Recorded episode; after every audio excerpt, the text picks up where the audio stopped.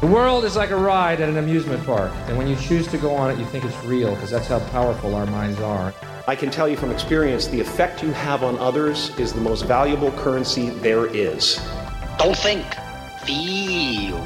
It is like a finger pointing away to the moon. Don't concentrate on the finger, or you will miss all that heavenly glory. You take the red pill, you stay in Wonderland and I show you how deep the rabbit hole goes. Hey, brothers, welcome back to the Nicholas Gregoriades Show. I am your host, Nicholas Gregoriades. I had such a great time speaking to this week's guest. I usually take a lot of stuff away from my guests because they're almost always very intelligent, wise, worldly, and experienced men. But every now and then there's one that stands out and the things that I learn in the episode, I use almost immediately, and they almost instantaneously result in improved quality of life for me. And in today's episode, that's exactly what happened. I learned so much during that conversation, and I immediately started to put it into practice what I learned from the guest and it's paid dividends already. And I think you guys are going to get a lot out of this one. Before we start the show, I know you guys appreciate my work, or I like to think you appreciate my work because that's why you keep listening and the audience keeps growing. Uh, a lot of you want to know how you can help, and the best way to help is just to support my sponsors. At the moment, I have two sponsors. The first is Bubs Naturals, which is a company based here in Southern California, headed by a lovely human being named Sean Lake. And one of the products that they sell is something I use all the time. It's their all natural collagen. If you haven't yet tried collagen, get it. It's great for your joints. It improves your sleep. It improves the quality of your skin, hair, and nails. It's just a very healthy thing to have. I am naturally a skeptic when it comes to health stuff because during the course of my 42 years on this planet, I've been very interested in all avenues of improving one's health. And I've seen so many scams and so much overhyped bullshit. And I can tell you straight up, collagen does not fall into that category. Collagen really works. And Bubs Naturals has the best collagen on the planet, as far as I'm concerned.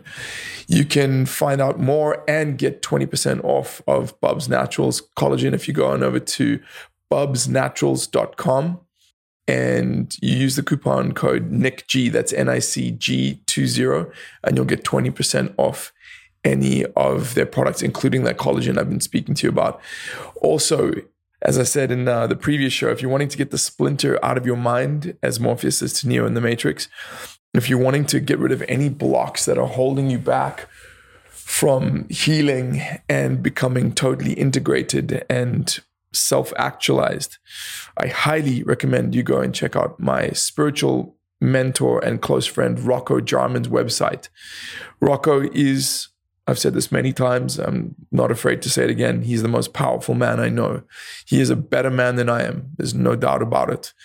And uh, he's got this uncanny ability to just understand instinctively what a person needs or what they're lacking spiritually and psychologically. And he helps them find what's missing and reintegrate it back into themselves and go to the next level. Head on over to eyeswideopenlife.org if you want to find out more about Rocco's work. Cannot recommend him enough. Okay, guys, let's dive into this week's episode with Dr. Doug Noll. Enjoy. Hey, everyone. Welcome back to the Nicholas Gregoriades Show. My guest today is Mr. Douglas E. Noll, who is an extraordinarily accomplished and interesting character. Doug, you have, are someone who's overcome congenital disabilities. You have become a lawyer. You're a technology expert. You're just, as I said, multifaceted and highly accomplished. And I'm so grateful to have you here. Thank you so much for coming on the show. I'm looking forward to a really interesting conversation because you're a pretty interesting guy yourself, from what I can tell. Thank you, brother. I appreciate that. Well, let's start with I don't even want to say the word disability because it's such a limiting word and it clearly didn't uh, your your challenges with your your certain physical and again I don't even want to say limitations but the cards you were dealt physically were, were kind of tough, right? Like when you were born. I was. I was born in 1950 and I was born partially blind, crippled with two club feet, partially deaf, left handed, bad teeth. I mean, you, you name it, and I had the problem. uh, the only good thing was I got in the right line for intellect. Nice. Yeah, and back in those days, I grew up in Southern California, where you live, and in affluence, and nobody really knew how to deal with somebody like me. Mm-hmm. So the prevailing strategy that my parents followed was suck it up, buttercup, and tough it out. And that was really probably the worst thing they could have done with me, as I now know, many, many years later. Anyways, I struggled through growing up all the way through high school. I was very, very smart, but had all these problems. And, and it wasn't until the fourth grade that some school nurse finally decided to test my vision and figure out that I was blind, which is why I wasn't doing well in school. Mm-hmm. They hmm. got me some Coke lens glasses which of course was a complete turnoff to the girls for the rest of my growing up. and that summer, I guess I was 10 or 11 years old, I advanced three grade levels. Um, I just went into the pub, our public library and just spent the summer in the library. In fact, the librarian called my mom and said, He's in the adult section. What do you want me to do? And she said, Let him be wherever he wants to be. Mm-hmm. And I just started reading voraciously because now I could see. So I did I did well academically and graduated from high school and then went back east to Dartmouth College. And from Dartmouth, I, I graduated in, with a degree in English literature. And in those days, if you didn't go to med school, you went to law school. So I came back to mm. California and enrolled in law school and did well academically in law school. Ultimately, worked for an appellate judge for a year, passed the bar, and started in private practice as a young associate in a bankruptcy litigation firm in Central California. And uh, I joined the firm in September of 1978 and tried my first jury trial in November of 78. And they, they groomed me to be a big time trial lawyer. And that's what I did for 22 years. And that's kind of how it started. Okay, interesting. I, so many things I want to discuss. The first is you said you were born into affluence.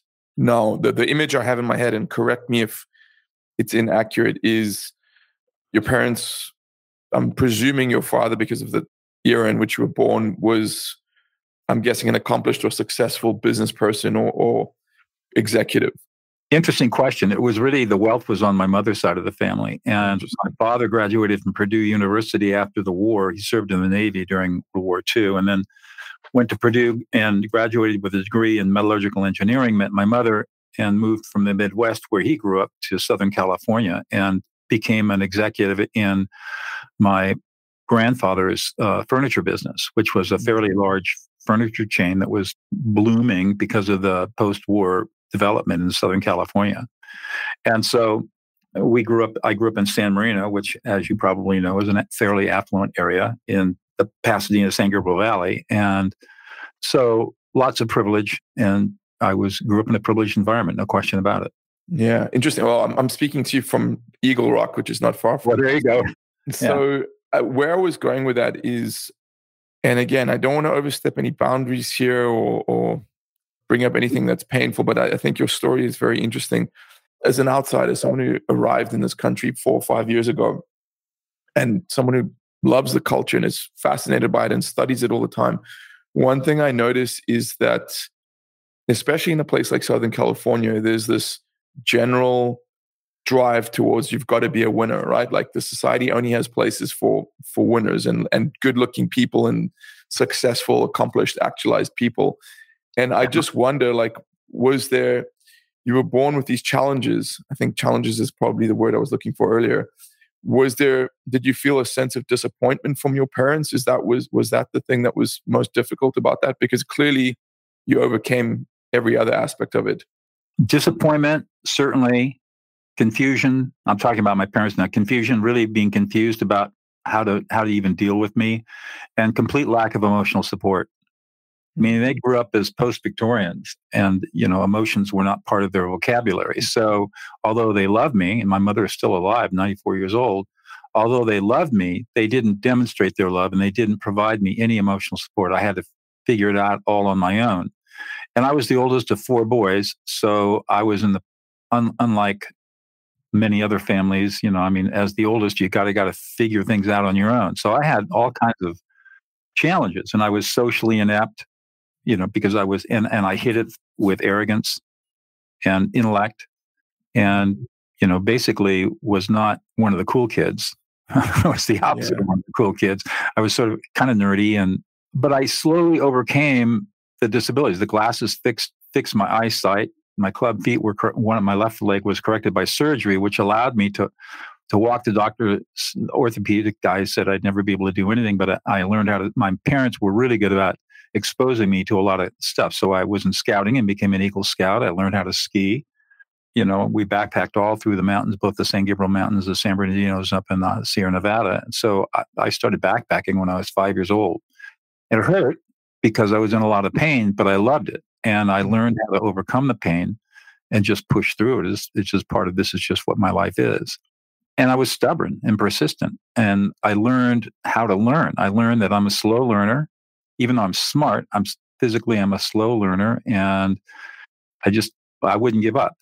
And I think that's those are the lessons that endured. But it really wasn't until I left the practice of law in 2000 that I really started to started to blossom and grow as a human being. Sure. It took me 50 years. yeah, I'm gonna I'm, I'm gonna get back to the. Uh, I definitely want to discuss uh, your your law career.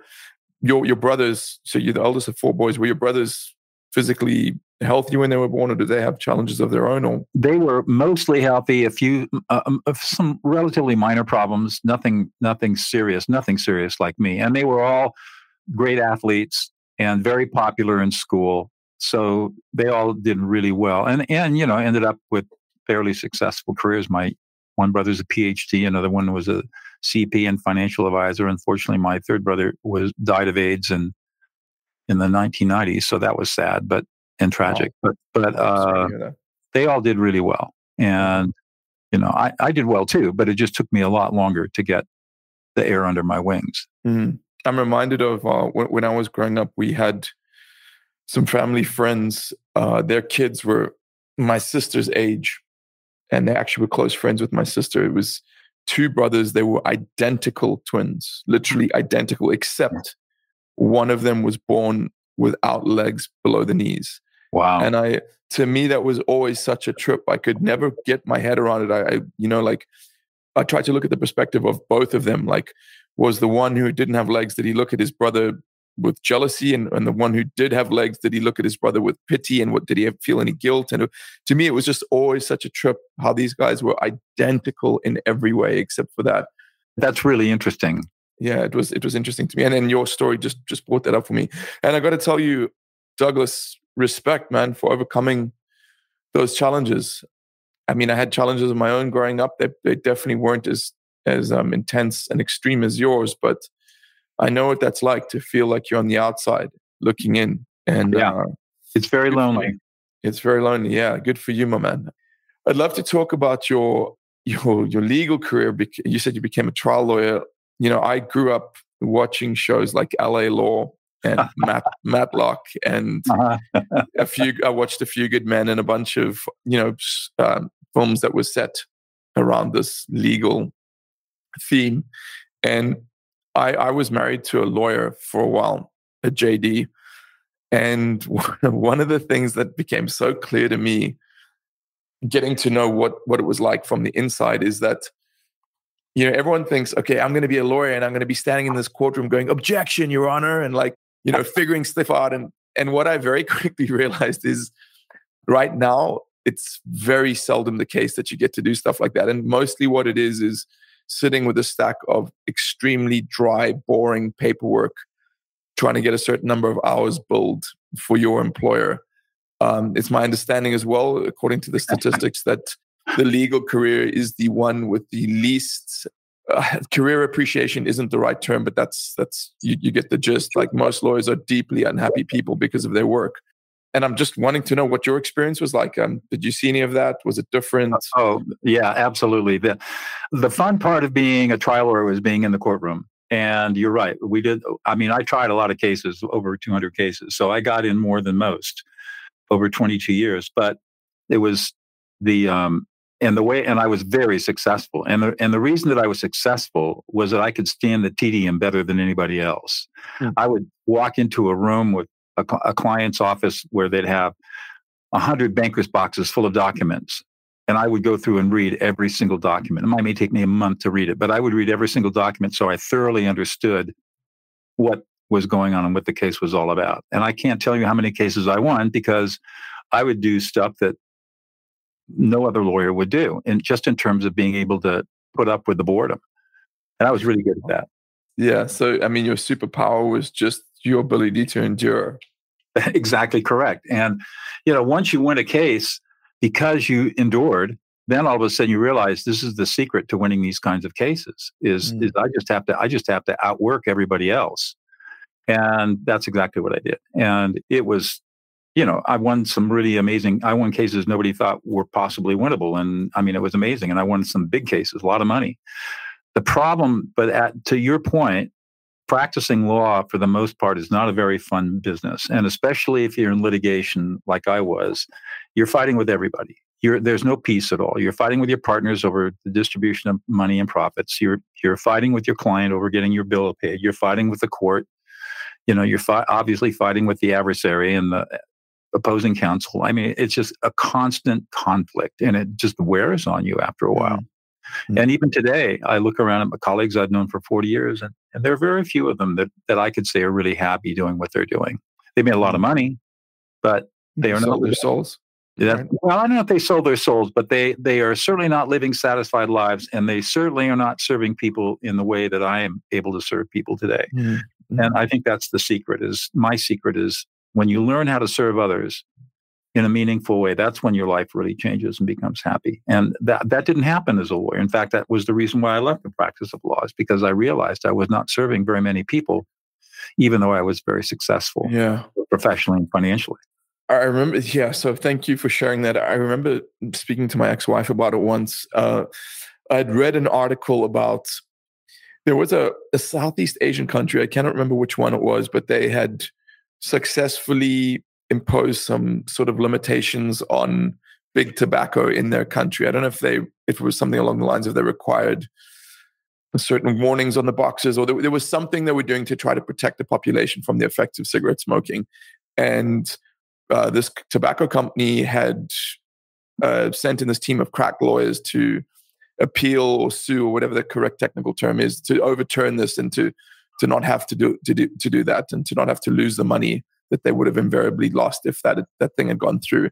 And I remember saying to my ex-wife, I was like, "How do you think those people justify what they're doing? Those lawyers who are there to protect the, the corporate interests of a company that basically sells death and disease, right? Like, how do they how do they sleep at night? How do they like sit down and say like, I am a good moral person who's adding to the world?"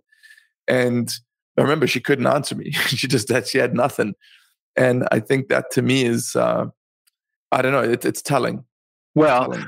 people will do that because the the the compensation is extraordinary, and so they those are people who will sell their soul for professional prestige and and making money. And what you learn to do as a lawyer, and I certainly did it, was you learn how to compartmentalize everything. Mm-hmm.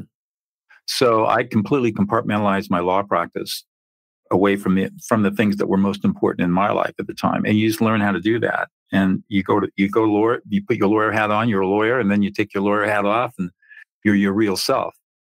And that and that's the only way you can really manage that sort of thing.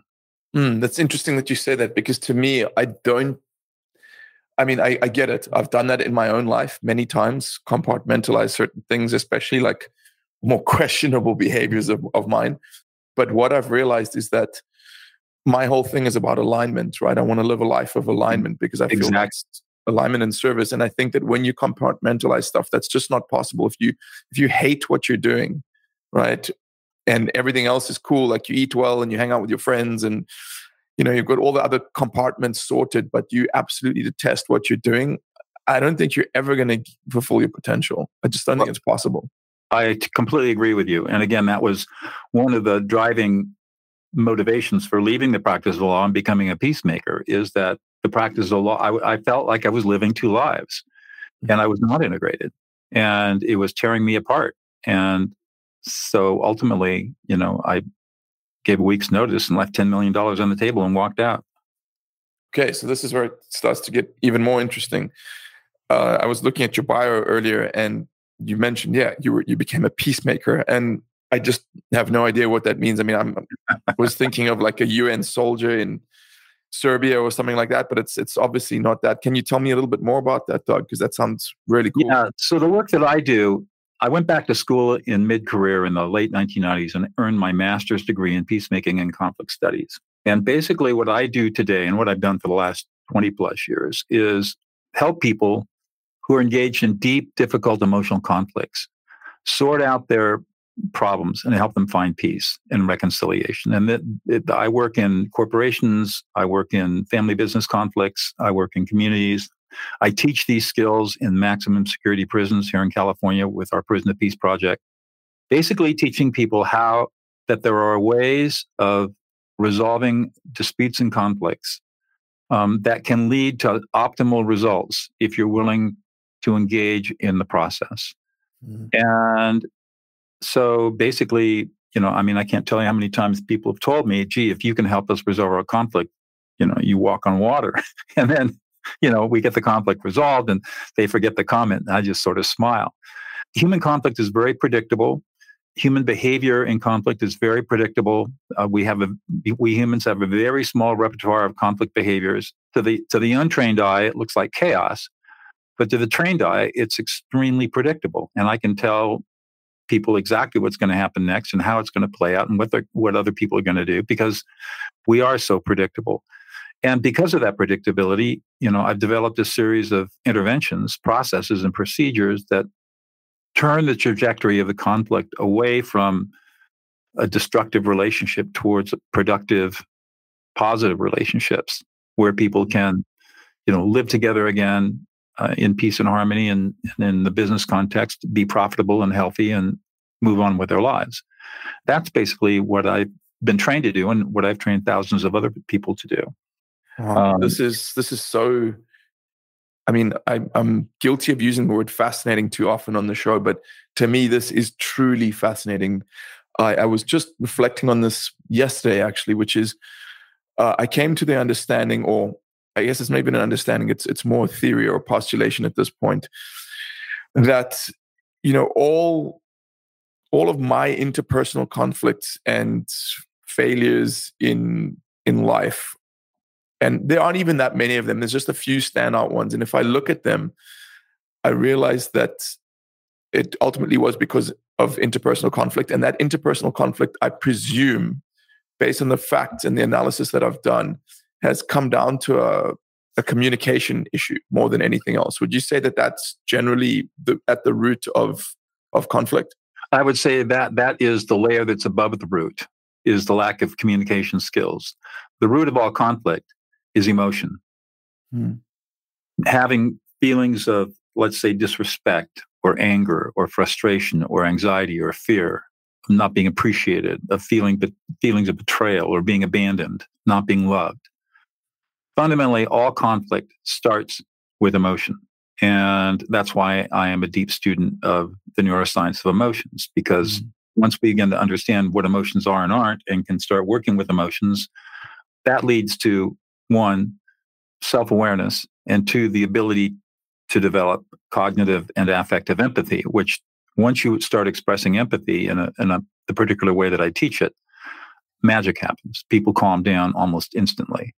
So you're right. Communication is a big part of it. But the reason that people can't communicate well, one, they haven't been taught how to do it. But more importantly, underneath are unmet emotional needs that sometimes people in conflict aren't even aware that they have. Mm-hmm. And so, because they can't express their emotions, they're the term is called alexithymia. They're alexithymic, inability to understand and express their own emotions. They resort to childhood programming which is totally reactive and unconscious. And that, of course, usually escalates the conflict significantly. Wow, this is mind blowing to me, Doug. I'm thoroughly appreciating this because it's been my journey, or, a big part of my journey has been into the emotional realm. You know, I had this, I came to this uh, understanding many years ago, which is I believe that human beings are basically pieces of emotion of um, technology that the universe created to experience itself with, right? So we're these like these little units that are out there gathering data that and then returning it to the source, which you could call God or Brahma or the all-knowing or whatever you want to you would want to describe it as. And one of the hallmarks of us as these pieces of universal technology is that we are emotional technology. We run on emotions. And I've noticed with myself through a lot of experimentation and meditation and the use of certain substances and I mean, in my own case, I'm a very emotional being. My emotions dictate almost everything, all of my choices, my values, my my fear. Well, fear, I guess, is, is an emotion, but but what I move towards, what I move away from, it's all determined by emotions. So I'm always interested in learning more about that aspect of what it is to be human and how to to master it. So I guess where I'd go with that is uh, is there anything like kind of cliff notes that you could give myself and the listeners on on how to to master this aspect of ourselves? Yes. Uh, so your insight is exactly correct.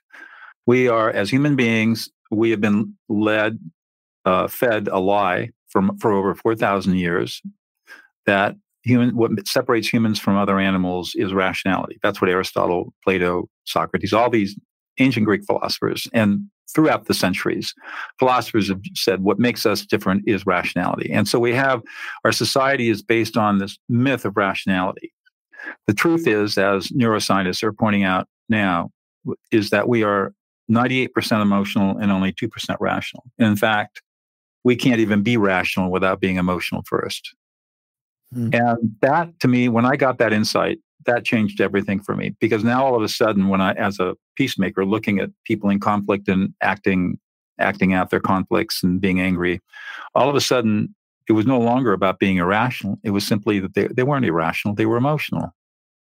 Mm-hmm. And once I saw those emotions and began to recognize them, then everything started to change. And, and as a result of that, I developed an intervention that I'll share with you that is the most powerful foundational skill I have ever developed. And uh, it's absolutely magic how it works. The technique is called affect labeling. And basically, what you do when you're confronted with an angry person is you engage in a three step process. The first thing you do with that angry person is you ignore their angry words. You don't, you don't listen to them. You just ignore the words. You've heard it all before. You can ignore the words, don't ignore the person, but you can ignore the words for about 90 seconds.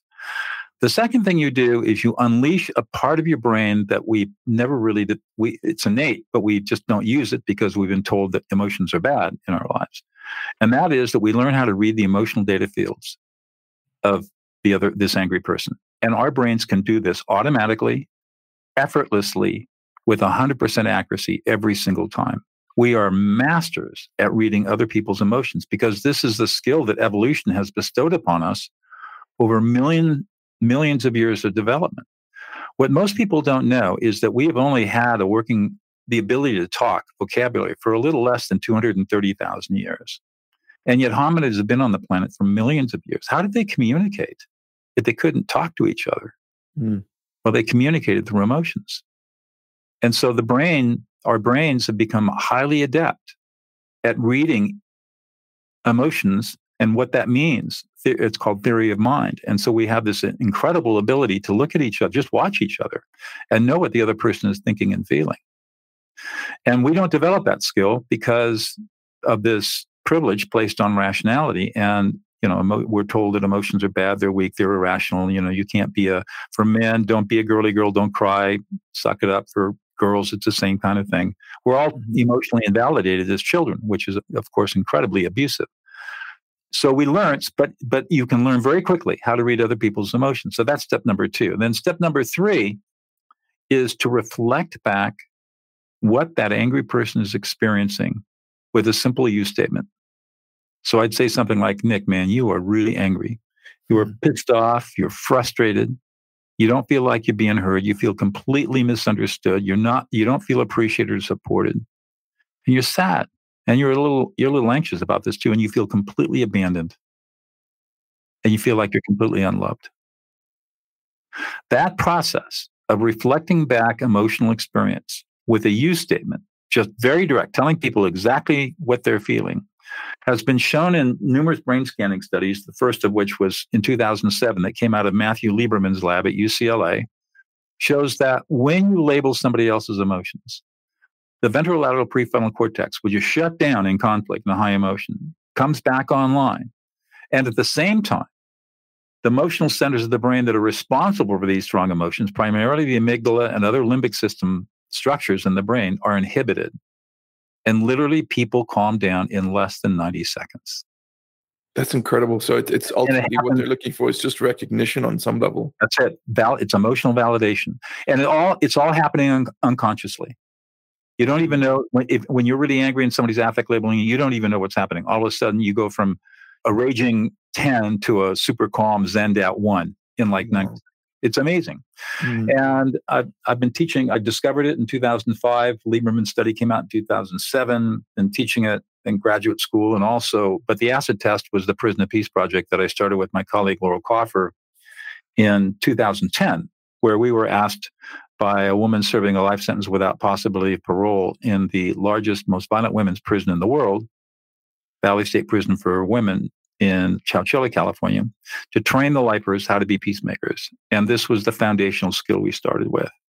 And today, Prison of Peace is grown incredibly. We're in 15 California prisons, 14 prisons in Greece, prison in Italy. We're starting up in Nairobi. And because we spent the COVID period when the prisons were locked down, we couldn't get in. We filmed the entire curriculum, and the film will be a, the all our lessons and modules will be available worldwide in a couple of months via video download. So it's pretty amazing. Yeah, we, I mean, great work with that, Doug. It's many things came up while you were discussing that. The first one is when you, you spoke about how hominids were using uh, non-verbal communication. Right. I was reminded of that quote. Uh, I think it's Ralph Waldo Emerson. He said, "What you do speaks so loudly that I cannot hear what you say." and that's right. It's it's it's true. I mean, you, you know, someone I, I've identified this as well with even if people on the other side of the world and I'm involved in a text message interaction with them, you know, I was I was just having a uh, I don't know I don't want to say fight, but my my best friend and I were kind of we were having a bit of an altercation or a disagreement, and we were both a little bit hurt. And he messaged me saying, "Hey, dude." I, I can't even remember what the what the exact words he used were, but it was implying that like everything was fine but I knew everything wasn't fine. I could just feel it, even though it was on the other side of the planet, right? I could just feel, you know, like it's not okay. And I find that that fascinating. You don't even have to have that person in front of you. I think, I think that's partly because we're all connected on some level, right? You can feel in this etheric field or whatever it is that connects us all. You know when when things aren't right or when they are right, even. So here's a here's here's something to do with your friend and you can do it works in texting obviously if you're in front of somebody and talking to them verbally it's more effective but it works it works in social media and text messaging sms messaging as well. Instead of replying to what it is they say or they've written listen to the emotions in the words. What's the emotional experience that this person is having right right now? And write back you are whatever that is. Mm-hmm. so hmm. you can say hey dude you are really frustrated. You're angry you're sad, you feel alone, and you feel like you've been betrayed. Hmm. And just write that and watch what happens. Wow, that sounds like absolute magic. Now, another place my mind goes, and I'm and I'm definitely going to use this. By the way, Doug, thank you so much for sharing it with us. Uh, another place my mind goes is one of my mentors and close friends. He taught me this exercise, which is to learn to label and identify your own emotional states. And yeah. so, using the specific phrase, this is what X looks like. So, if you're exhausted or if you're hungry or if you're afraid, you in your mind, you say, This is what X looks this is what hunger looks like, this is what fear looks like.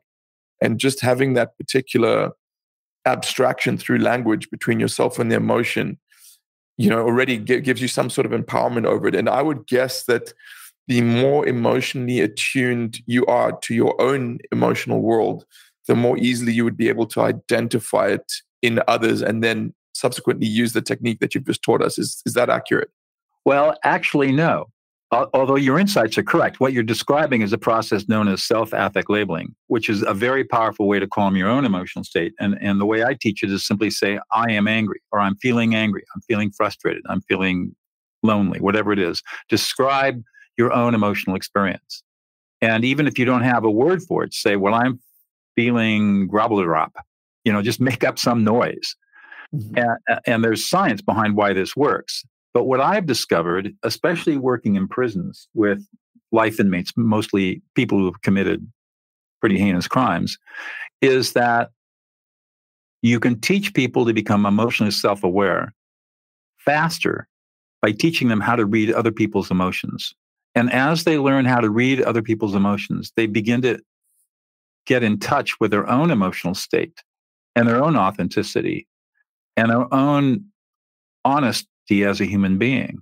And that's when the transformations start to take place. So a lot of people talk about emotional intelligence, which I think is can't be taught but they all they do is describe what emotional intelligence is and say go do it without even teaching you the how the way you develop emotional intelligence and i prefer to call it emotional competency is by learning how to read and reflect back other people's emotions that builds up a database in your own brain of emotional experience that you can then use to apply to yourself mm-hmm. so we start by teaching empathy what is called co- affect labeling is cognitive empathy and over a period of weeks, it doesn't take long, over a period of weeks, you become more emotionally self aware.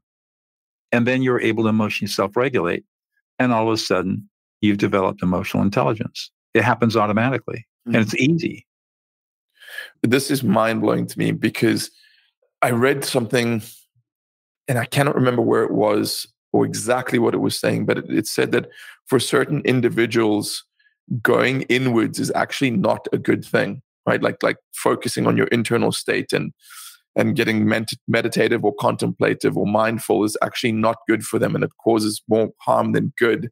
I mean, I don't know if that's true, but I'm just thinking about this particular what we're discussing now is you know, my my original theory was like the more you feel your own emotions, the more you can, you know, feel others. But what you're saying is it's the exact opposite. It's the more you can externalize and, and empathize and put yourself in the shoes of another person the better you're going to be with your own emotions. That's correct. And the reason for that is because most of us have grown up in emotionally abusive families. 96% of all families are emotionally dis- dysfunctional.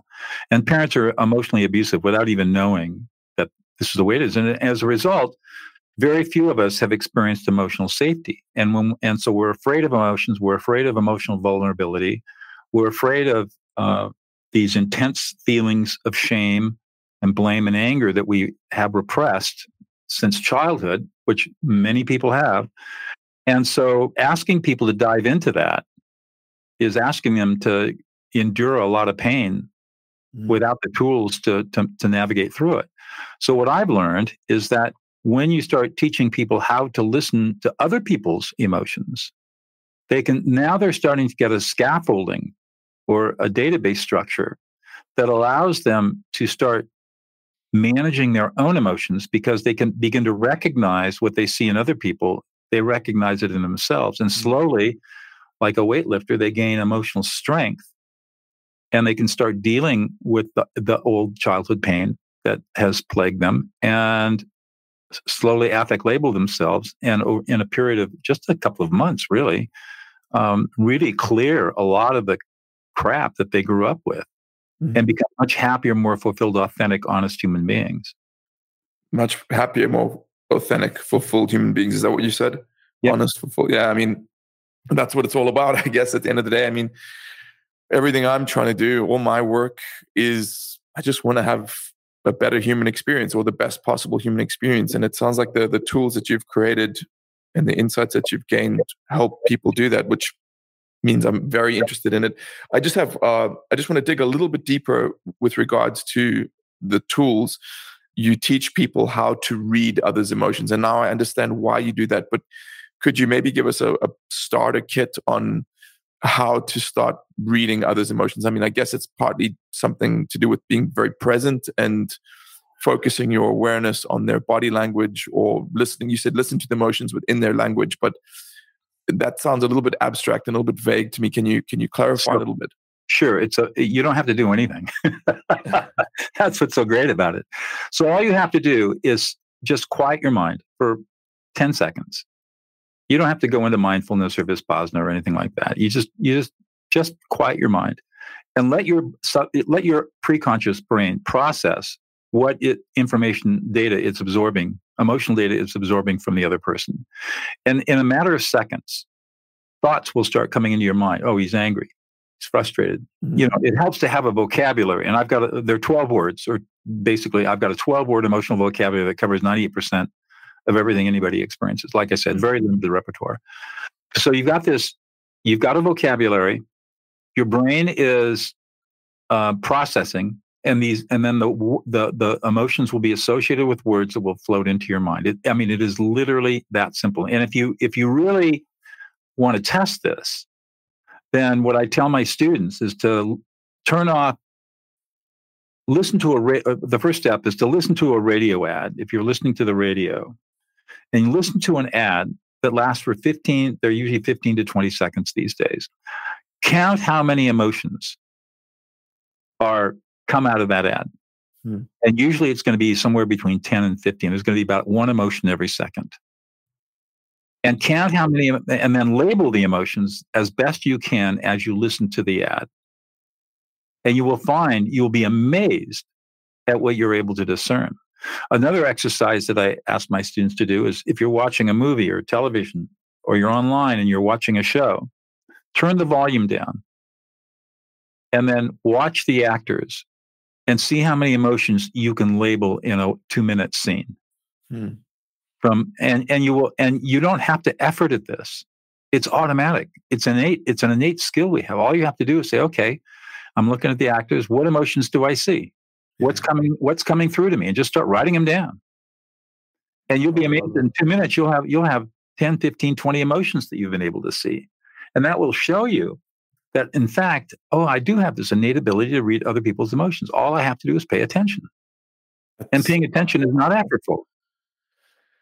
Yeah, that's really, really cool. Uh, I'm just, I'm sure those listening now, if they didn't before, have some idea of the importance of the understanding of emotions, in particular, the emotions of others, and how to use that to de escalate conflicts. And I'm reminded of another quote, which really stuck with me when I heard it. It's by Maya Angelou, which is people will forget what you said, people for, right. will forget what you did, but they will never forget how you made them feel. That's exactly and right. It's you know there's there's certain people that relationships in my life when I I just you know like there's one particular uh, relationship that I I had a business relationship and you know I can't even I can't even deal with that person anymore. I just can't even like he, he, he wants to be friends and have a cordial relationship. And, and to be honest, man, that relationship made me feel so shitty for so long. Right. I just I just don't even want to engage with that person anymore. And if that's true, then the corollary must also be true, which is, and it is. I know there's certain people in my life who make me feel so good when I'm around them. I just want to spend more time with them. Right. So if we if we can take your your teachings and your your methods on board, we can become far less of the former and more of the latter. And who doesn't want to be that person that everyone wants to be around? That's right. And, and what does it feel like to be able to know what to say, when to say it, and how to say it, no matter how intense the situation is, to have total confidence in any difficult conversation, in any difficult relationship situation, even in places where you're being accused of being a bad person and people are really angry at you, and you're able to just be present, quiet, calm, collected, not get upset, not get triggered, label the other person's emotions, calm things down, and be able to have an honest conversation about what the what the difference of opinion is. Mm. Imagine being able to do that. Yeah, I'm imagining it right now. I want, I want more. Where where should I go, and where should the listeners go if, if they want to find out more about what you do and, and what you offer? I created a web page for everybody who's listening on my website, and the web page is dougnoll.co. It's a bit.ly link, dougnoll.co slash NG. Really simple. Okay. And on that page, four there are four things. Of course, that'll get you into my website. You can roll around and explore everything on my website. A lot of resources. But the four things that I have for everybody is a free ebook that describes everything that we've been talking about about this affect labeling and listening and how to calm an angry person. Free ebook that gives you all the basics. You can get a copy of my fourth book, De-escalate How to Calm an Angry Person in 90 Seconds or Less. You can also get uh, buy buy my de-escalate video course which teaches you in a video course how to do everything I've been talking about. And then for those who are really interested in building their emotional competency, you can get um, $800 off my basic and advanced emotional competency courses, also online, that will teach you all everything we've been talking about today plus a whole lot more to become an emotionally competent human being. So the link is dougnoll.co slash NG. Awesome. Uh, Doug, I, I mean, this conversation, I was, I had a feeling it was going to be a good one, but it, it truly exceeded my expectations. And thank you. I, I greatly appreciate your wisdom and insight. And I'm sure we'll have you on the show again. Absolutely. Happy to come back. And I found the conversation to be very enlightening. Thank you. I told you guys that was a good one. I am such a I have such an interest in interpersonal dynamics because as I've said many times in the past on this show, the thing that's caused me the most pain in my life is, has been the breakdown or the failure of relationships. So anytime I'm presented with the opportunity of improving my ability in that in that sphere, I, I take it with both hands. And as I said in the intro, the stuff that Doug's speaking about really works. I've already started to use it in my interactions with my my family and close friends and loved ones, and I've noticed a difference. I've seen it the way it calms people down almost instantly. In fact, my sister was really upset about something recently. Someone had really uh, something that had happened that had really upset her, and during our conversation, I I used the techniques. I, I listened with curiosity to try to figure out what was going on. I took a guess at the emotion that she was dealing with. And I said to her, It sounds like you're very frustrated and angry. And it, was amazing how quickly it, it placated, isn't the right word, but, but calmed her. So please give that a try. I've got Doug's book. I've started reading it. It's really cool. I also downloaded his free e- ebook off his site. And um, that's pretty cool as well. So, guys, I hope you enjoyed the show. I'll be back in a week with another one. Until then, may the force be with you.